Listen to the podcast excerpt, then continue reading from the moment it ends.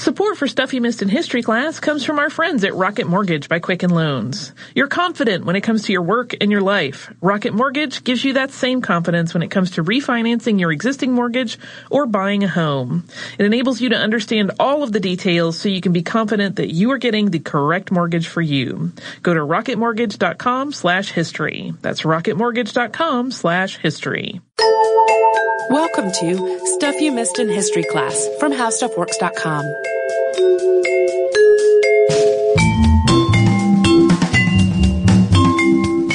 Hello and welcome to the podcast. I'm Holly Fry. And I'm Tracy V. Wilson. Today we're doing an episode that is, uh, you know, selfish because it's something I wanted to talk about for a long time, which is roses. Uh, cause I love roses, but I am admittedly a total amateur in the garden. Uh, our house, when we bought it, came with a lot of roses, some of which are entertainingly, they have revealed themselves to me to be poorly chosen for the spots they're in.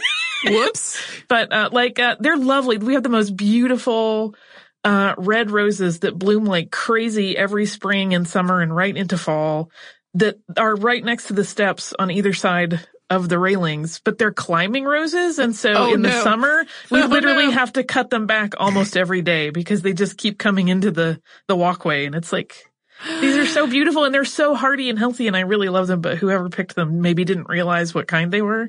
Um, and then I add to our little collection periodically. I'm I'm a lady who does not know that much about my roses, but I love them dearly. I've bought a few of the the fun hybrids of late uh, in the past few years. So, but I also had to wait until now. All of this is saying to do this episode. One, June is a very prolific time for roses, so it's kind of thematically right. But um, I knew that if we did this episode too early in the spring, that I would be tempted to buy a lot more roses as a consequence, and I'm already kind of out of space for places to put them. So I had to wait until we were at the point when growers and nurseries won't ship to us anymore because we're out of the planting season. so you're getting this in late June so that I can manage my own online shopping problems. That seems legitimate. The history of roses.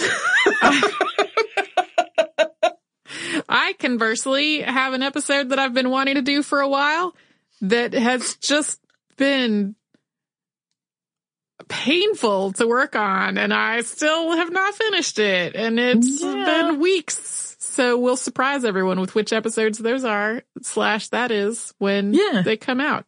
yeah, sometimes Tracy and I have to be careful about how we manage our own subjects. Yep. Uh, and just as a caveat, I kind of said a similar thing at the beginning of our, uh, history of veterinary medicine. This is, you know, definitely an overview. A lot has happened in the literal millions of years since roses have existed on this planet.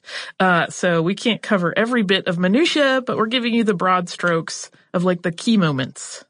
And on that note, in a history of roses prepared for the American Rose Society, historian Jerry Haynes wrote, quote, Roses are incredibly complex and many rosarians are opinionated. That makes for a witch's brew of non-aligned thinking and some downright nasty disagreements. You may have heard the saying that I went to a fight and a rose meeting broke out. This is because there is a lot of room for conjecture, angry opinions, and wild guesses. this sort of made me laugh. One, because I had never heard that expression, but it's quite delightful. And two, it made me think of Downton Abbey, uh, where uh, there's some rose drama on the, that show. Uh, I actually have a Downton Abbey rose in my garden now, uh, which is named for Violet, but this one genus of plant is perhaps the most famed in human history. I would go so far as to say it is, but I'm always uh, a little bit reticent about superlatives, but it's the most famous. Uh, it's revered for its beauty. It's used symbolically, of course. It's made into consumables. There is a war named after them. We'll touch on that briefly. And in 1986, President Ronald Reagan made the rose the national floral emblem of the United States. But roses predate civilization as we know it by a significant margin. Yeah, they've existed for literally millions of years. But the image of the rose that you probably think of doesn't look much like the ones blooming in Asia as far back as an estimated 70 million years ago, or in North America 35 million years ago. Ancient wild roses were fairly simple, as some wild roses still today are, but even more simple than that. Many had only five petals that bloomed into sort of a disc-like shape. And curiously, Roses are northern hemisphere natives. It's not yet understood why they are native to more than one continent in the northern hemisphere, but not to the southern hemisphere. Yeah, I think you can probably, if you're a very good gardener, transplant some, but in terms of naturally growing, they just have never sprung up there. Uh, the oldest of roses are considered the species roses. So these are varieties of roses that developed in nature without human intervention. So those ancient, ancient ones as well as as more recent ones but that are still uncultivated. And those became the basis of all cultivated roses. But for a long time they did just fine on their own. And there are some species rose groups that continue to grow today and that you can even purchase as well as some that are just growing in the wild. And in addition to their simple blooms they had some of the hallmarks of roses. So thorns sepals and hips just like your modern roses but they looked a little different Roses have appeared in art in Minoan Crete dating back to 1700 BCE, and Egyptian floral wreaths dated circa 170 CE feature a species of rose that's actually still living today. This is the Rosa richardii, also known as the Rosa sancta, and it's colloquially known as the Holy Rose of Abyssinia. In the 5th century BCE, Herodotus wrote of a garden in Macedonia that housed roses, but what exact kinds of roses were there remains a matter of guesswork. There are also biblical references to roses, but similarly it's unclear if those references are correctly translated or if the flowers in the text were actually something else and then in translation rose kind of got subbed in for a flowering plant. Humans began cultivating roses starting roughly 5,000 years ago. The oldest species of rose that continues today is the Rosa gallica, which is also called a French rose. That dates back to 1200 BCE and has been growing in Asia and parts of Europe since that time. Yeah, a lot of roses invoke French names. Just FYI, they're not all the same. the damask rose, known by its Latin name Rosa damascena and named for Damascus, is a descendant of that French rose. It has been around since at least 900 BCE.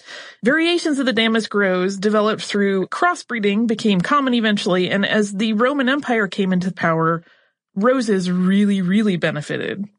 In the eastern parts of the Roman Empire, roses became incredibly popular, not just for their beauty, but for a wide range of other uses.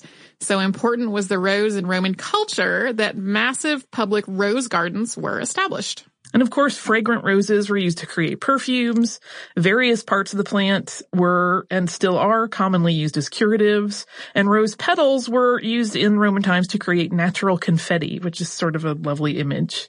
Uh, throughout the Mediterranean during the Roman Empire, rose-based products, as well as the plants themselves, were bartered among various cultures as they traveled their usual trade routes. The first known catalog of roses in the Western world was compiled circa 300 BCE by a Greek scientist and philosopher named Theophrastus.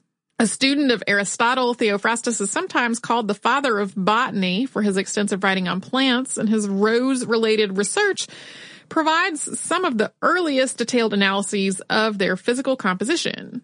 And in the first century, Pliny the Elder wrote about roses. He talked of them being manipulated into blooming in the off season, sometimes over and over in various locations. But those multi-blooms we're going to talk about later were not naturally occurring.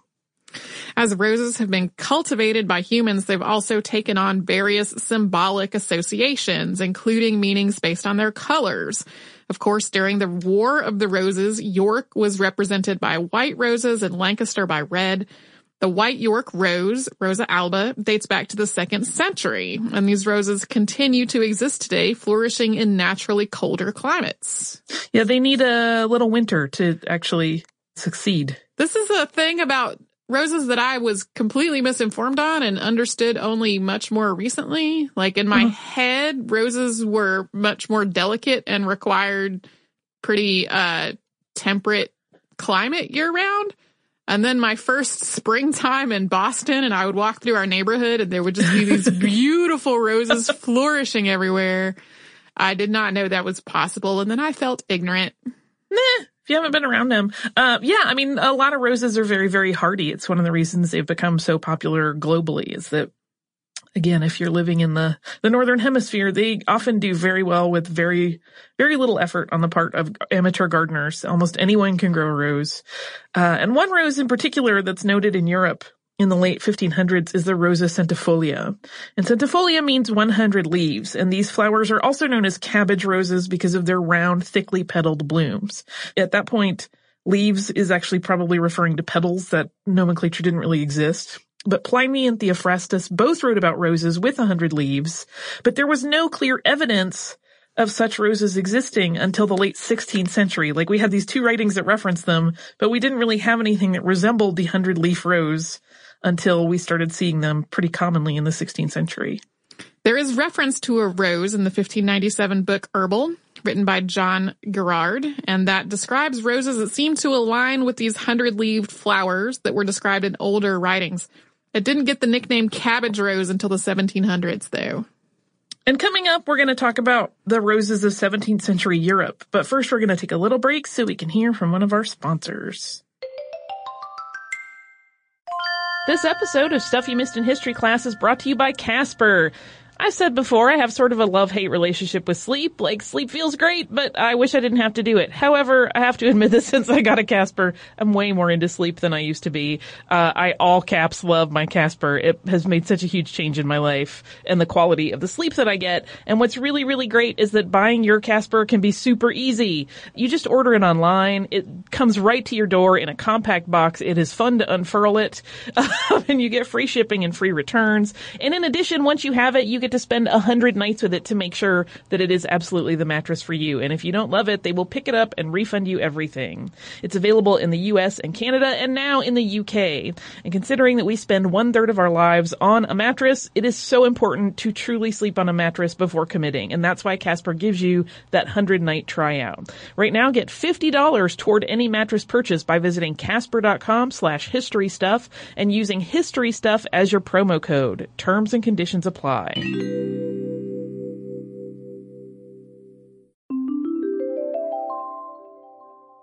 Almost 150 years after the conclusion of the conflict between York and Lancaster, Charles I of England's royal botanist wrote of English white roses in 1629.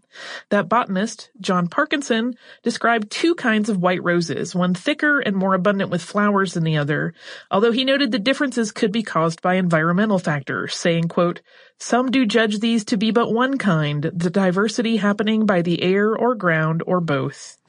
Parkinson wrote as well of a carnation rose using the Latin rosa incarnata. And at this point, the use of the word carnation was associated with basically the skin tone of white people, so it's likely that he was writing of a pale pinkish bloom.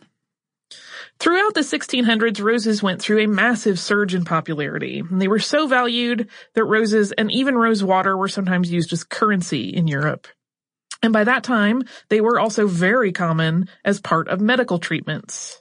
Paradisus terrestris, one of Parkinson's books, is the first English book to discuss roses as garden plants rather than as medicinal plants. Roses had, of course, been grown for their beauty before that time, both in England and elsewhere, but most writing about them had a lot more to do with their practical uses instead of their visual appeal. Initially, even roses grown in the garden setting weren't really the focal point of any landscape plan. They tended to be relegated to the edges, but eventually they came into use as hedges and as accents, and then slowly kind of moved to be the center of some gardens. The writings about roses being used medicinally are also clouded by poor nomenclature and classification. For example, the word rose or rosa became so commonly used that it started to apply to other plants or flowers that were not actually roses. Additionally, the plants were often described with less than ideal detail for modern readers to figure out just what specific plant the writer might have been talking about. I know I ran into that difficulty when I was looking for artwork to go with this episode and I just, uh, the farther that I went back in art, the more I was like, I'm not sure that's actually a rose. yeah, yeah. There are some that, like I said, they just got subbed right in. That's uh, very pretty. It's got some petals. Call it rose. Uh, incidentally, Parkinson was also the first writer to describe a native North American rose species being grown in Europe. So it had traveled across the Atlantic and back. Uh, in 1640, he wrote Theatrum Botanicum, and he said in it, quote, the Virginia briar rose hath diverse as great stems and branches as any other rose, whose young are green green and the elder grayish, set with many small prickles and a few great thorns among them. The leaves are very green and shining, small and almost round, many set on a middle rib, one against the other, somewhat like unto the single yellow rose. The flowers stand at the tops of the branches consisting of five small leaves or a pale purple or deep incarnate color like unto those of the sweet briar, which fall away quickly as those and others do. In the mid 1600s, herbalist Nicholas Culpeper wrote a book titled Herbal, in which he discussed the many health benefits roses had to offer. He wrote, Quote, the white and red roses are cooling and drying, and yet the white is taken to exceed red in both the properties, but is seldom used inwardly in any medicine. The bitterness in the roses when they are fresh, especially the juice, purges choler and watery humors, but being dried and the heat which caused the bitterness being consumed, they have then a binding and astringent quality. Culpeper was full of ideas about roses' medicinal qualities. Uh, he suggested that an extract made from red roses could be combined with wine to treat headaches, earaches, sore eyes, sore throat, or irritated gums. I will confess that part of me is like, are you maybe just drunk and you don't feel sick anymore? um, That's the case with so many patent medicines. Uh, for chest pain, he prescribed a similar formula, still with the roses in it, uh, presumably to make something more like a poultice or a paste that you would apply on the area over your heart. That same compound could be applied to the abdomen for belly aches, and he also said that a powder made from the yellow strings from the middle of the rose, quote, drank in the distilled water of quinces, stays the overflowing of women's courses. He really thought basically that red roses were full of uses, and he even stated, quote, to write at large of every one of these would make my book swell too big, it being sufficient for a volume of itself to speak fully of them. But just the same, he really did talk a lot about roses and specifically red roses and what you could do with them to improve your health in his book. In the late 17th century, grafting was being used as a way to manipulate roses. It was common for gardeners to graft roses onto briars to sculpt blooming plants. Multiple different roses were sometimes grafted onto one rootstock to create unique and visually spectacular garden features. Yeah, there are some writings where you'll see them counting the many numbers of different kinds of roses that are blossoming on a single uh, briar. Uh, similarly, there was not much in the way of documentation of the work that had been done along the Mediterranean and then throughout Europe to crossbreed and cultivate roses. It really wasn't until the 19th century that records of the work that was being done in greenhouses and gardens in relation to the genus Rosa started to be kind of consistent. The earliest organized breeding program that's fully documented began in Perth, Scotland in 1793. Wild Scotch roses were brought into the Dickson and Brown nursery, and one of those plants produced flowers with a hint of red in them. From that plant, a new one was bred with double flowers, and they selectively bred from that and so on until the nursery had cultivated eight different double roses. And selective breeding had most certainly been done before this, including in China and the Middle East, and we're going to talk a lot more about China in a minute, but this marks the first time that we know of that careful records of that process were kept and survive for us to read today. And roses from China really changed everything once they were introduced to Europe. But this aspect of rose history, like so many others, is not always clear. For one thing, as roses moved along trading routes, they would sometimes be attributed not to their place of origin, which was China, but to another stop on the trade route, which was India. And as corrections were attempted in this record, sometimes that just meant the same plant was described as coming from China, India, and Bengal, depending on whose account you read. Yeah, and then like there would be roses that were traded maybe in India and they had started in China, but then they led to different uh, cultivations native to India. And because a lot of people were creating similar things or seeing similar plants, but at different points on the curve, there are some roses that have multiple different names. Rose naming is a very tricky arena uh, with a lot of duplicates and you'll see sometimes the same exact plant given two different names. And that's part of why. But in any case, while there were some Chinese rose species in Europe by the mid 18th century, it wasn't until the late 1700s that trade relations were established between Britain and China. And China's horticultural expertise completely changed the Western world's knowledge of the possibilities of roses. Chinese gardeners had been working with roses for thousands of years at that point, but as we said, little record of that work that was done to breed them was preserved. While there were a number of cultivated and wild roses from China introduced into Europe, four eventually arrived that caused a huge shift in the genetic possibilities that were open to cultivators. These are referred to as the four stud Chinas. This reminds me of like the the foundation sires from horse breeding that we talked about in the Kentucky Derby episode. It's exactly the same idea, except what's interesting is that since like we talk or if you read any books about roses and their their historical cultivation they talk about the four stud chinas like you know with great reverence and import but we don't know exactly how those were even developed. So there's it's kind of funny to me that this whole foundation is built on a thing we can't quite 100% identify the lineage of. The first, though, of the four stud chinas is a pink rose called Old Blush China. It also had an older nickname, which was Parsons Pink China, and it was described by one English writer as, quote, the most elegant rose, and also, quote, justly considered as one of the greatest ornaments ever introduced to this country. The second of the four stud chinas to arrive in Europe was called Slater's Crimson and was, as you might surmise, red, had large flowers and bloomed year round. It didn't require much care, and it was described in Curtis's Botanical Magazine as a plant which, quote, may be reared almost in a coffee cup, is kept with the least possible trouble, and propagated without difficulty. Both it and the Parsons pink china were being grown in European gardens by the end of the 1700s. In the early 1800s, Hume's blush tea-scented china joined the stud chinas and it was alleged, as that name indicates, to have a fragrance of tea. Although there is a bit of debate that goes on and on as to whether or not that characterization of scent is accurate. Uh, that rose initially traveled to Europe via the East India Company and there are some that have speculated that it may have taken on the scent of the teas that were imported at the same time and that that's what people were smelling and not a pleasant odor produced by the bloom. The fourth of the stud chinas was the Park's yellow, which people were extremely excited about because it was yellow.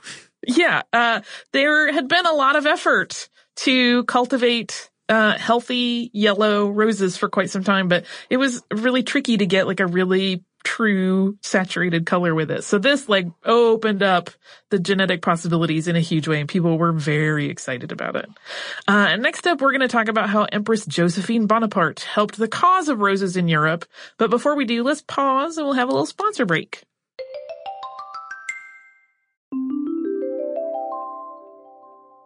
Once the four stud China roses were incorporated into breeding programs in Europe and North America, rose varieties almost literally exploded in number. Like you just could not keep up with all of the, the crossbreeding that people were doing. As these exciting new plants were making their collective debut in the Western world, Napoleon Bonaparte's wife became one of the rose's greatest champions. West of Paris at her Chateau de Malmaison, Empress Josephine Bonaparte had a massive rose garden planted. She was so enamored of roses and so dedicated to them that she wanted a sample of every known rose in the world in her collection. She hired expert gardeners to tend and develop them. And she amassed more than 250 species in her garden. Knowing that the winters would be hard on some of her beloved plants, she had greenhouses built with their own coal burning heat sources which is amazing and horticulturally really cool because at that point, plenty of humans are not living as well as her plants. So yeah. It's cool from a horticultural standpoint, but exactly. maybe not as much from a human one.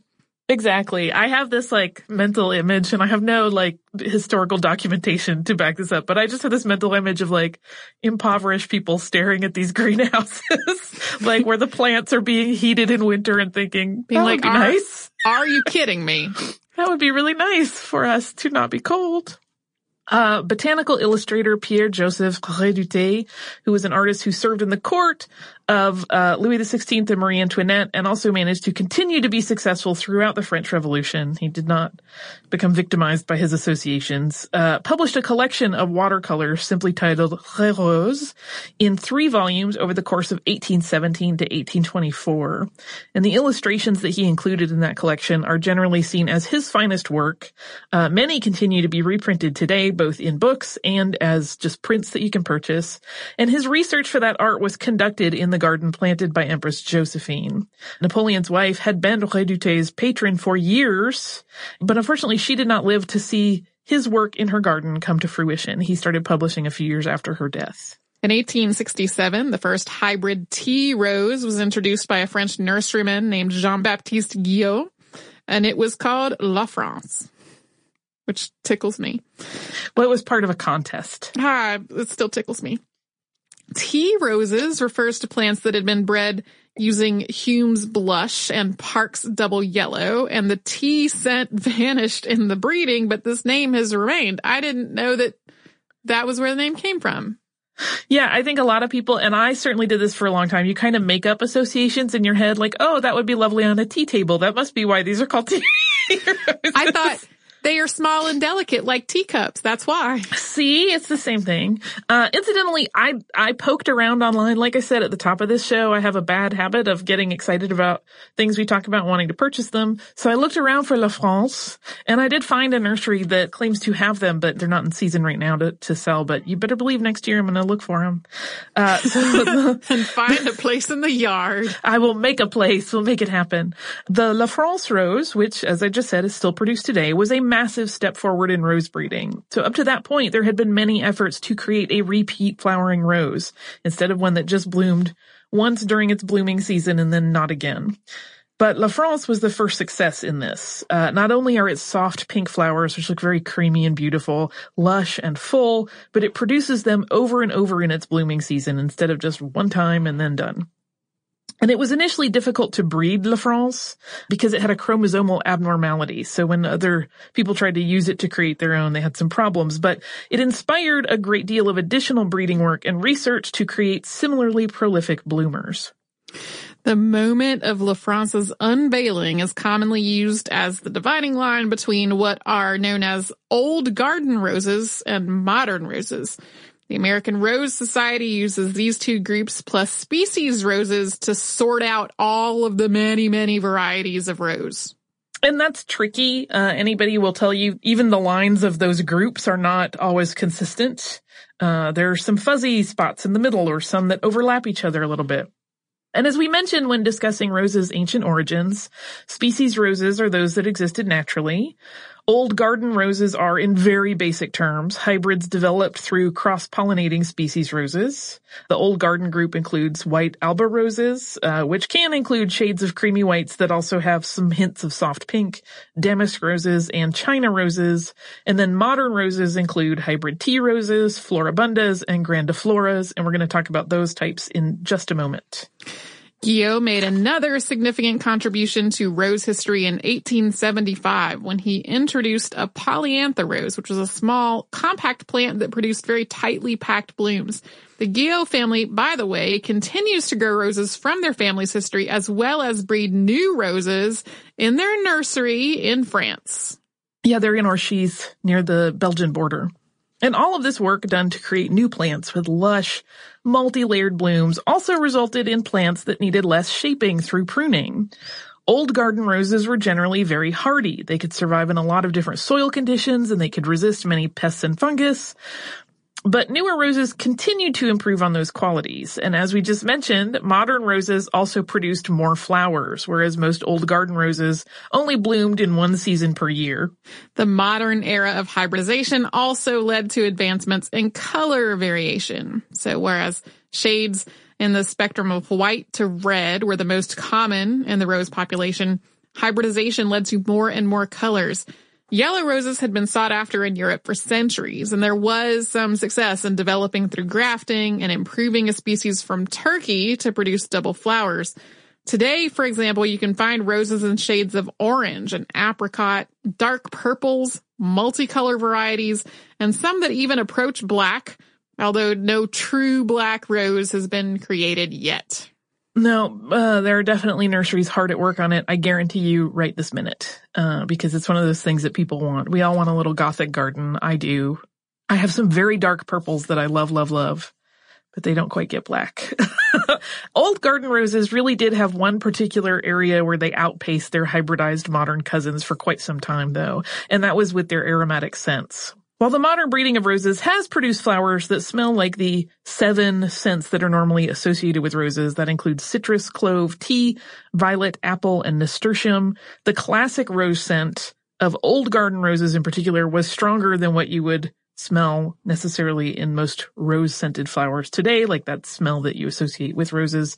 Uh, although there is ongoing work to produce more and more fragrant roses. For a while, in breeding beautiful things, aroma was less important, but a lot of home gardeners have made it known that they would really like to have beautiful smelling flowers as well as beautiful looking flowers. So there is more breeding work going on to produce more fragrant blooms.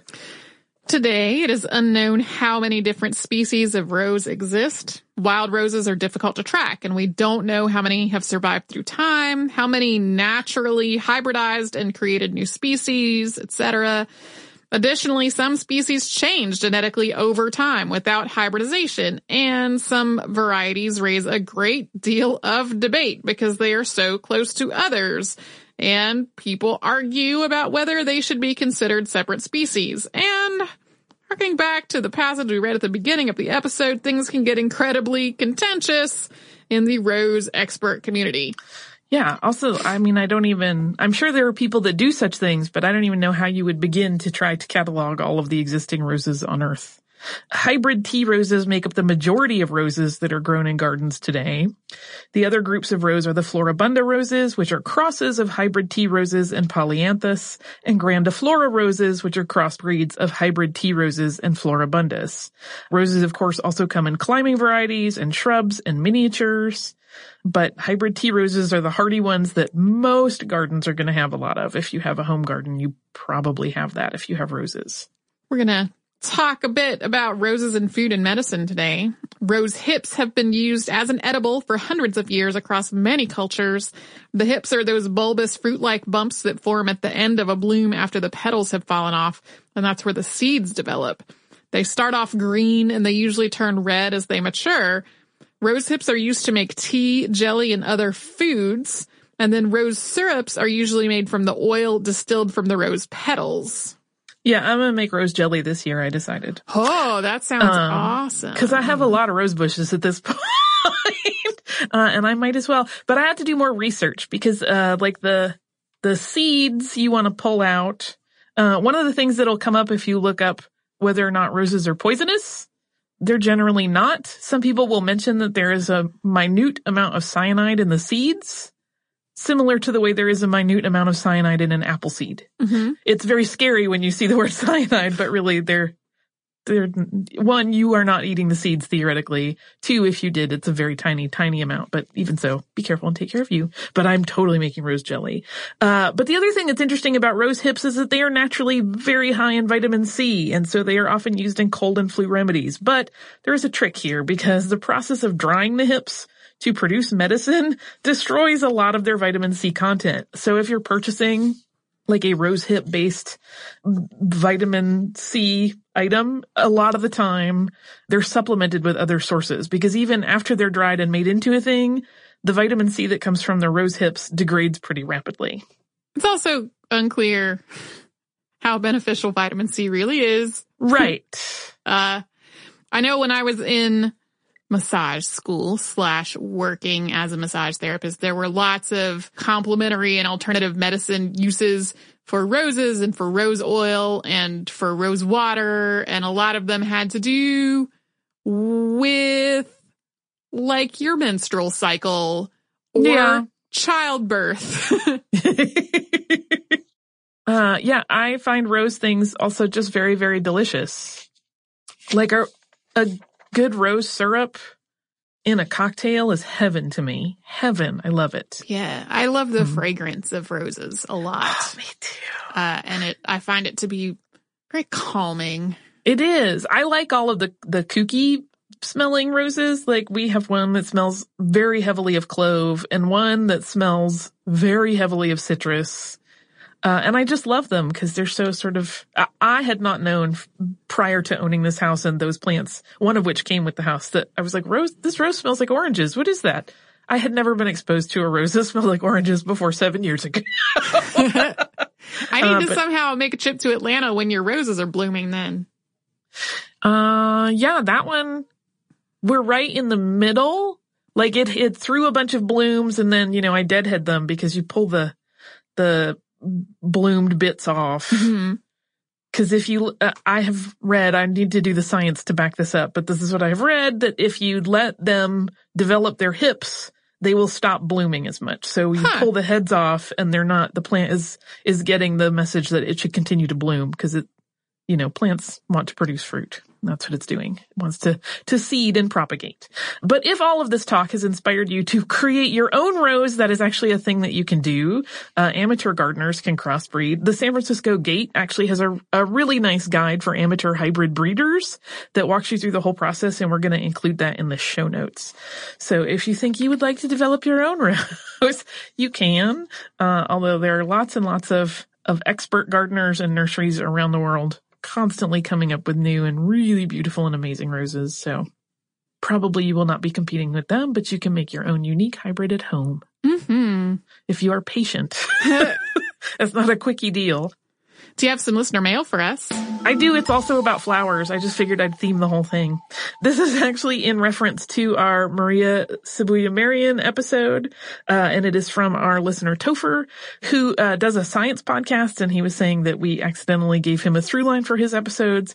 He is doing one on caterpillar metamorphosis, and then wasp that parasitize caterpillars, et cetera, et cetera. He kind of goes through all of these. But what he was writing to tell us about is the tulips that I mentioned that Jacob Marrel painted that had the stripes in them with the peppermint stripes. And he says those tulips you like that Marrel painted with the peppermint stripes actually looked like that and were caused by the tulip breaking virus.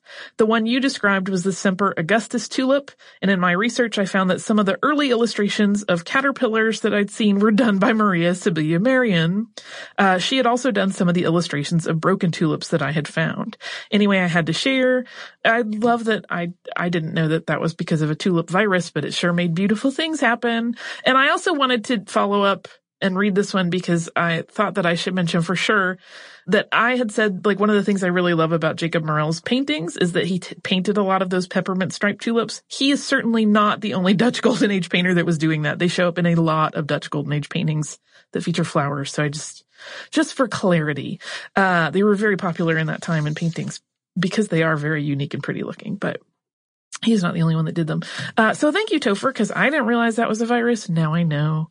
Uh, if you would like to write to us, you can do so at historypodcast at howstuffworks.com. You can also find us across the spectrum of social media as Missed in History. That means on Twitter at facebook.com slash Missed in History, on Instagram as Missed in History. Uh, we're on Tumblr. We're on Pinterest. We're all over the place. So you should come and visit us. You can also visit us at our parent site, which is howstuffworks.com. You can type in almost anything you're curious about in the search bar there and you will find so much information to keep you busy, occupied, and entertained. You can also visit me and Tracy at missedinhistory.com where there is an archive of every episode of the show ever way before we were involved, uh, as well as show notes on any of the episodes that we have worked on together. Those are now consolidated into the actual show page and not on a separate show notes page, so you can just go to one place and get all your info. Uh, so come and visit us at missedinhistory.com and howstuffworks.com. For more on this and thousands of other topics, visit howstuffworks.com.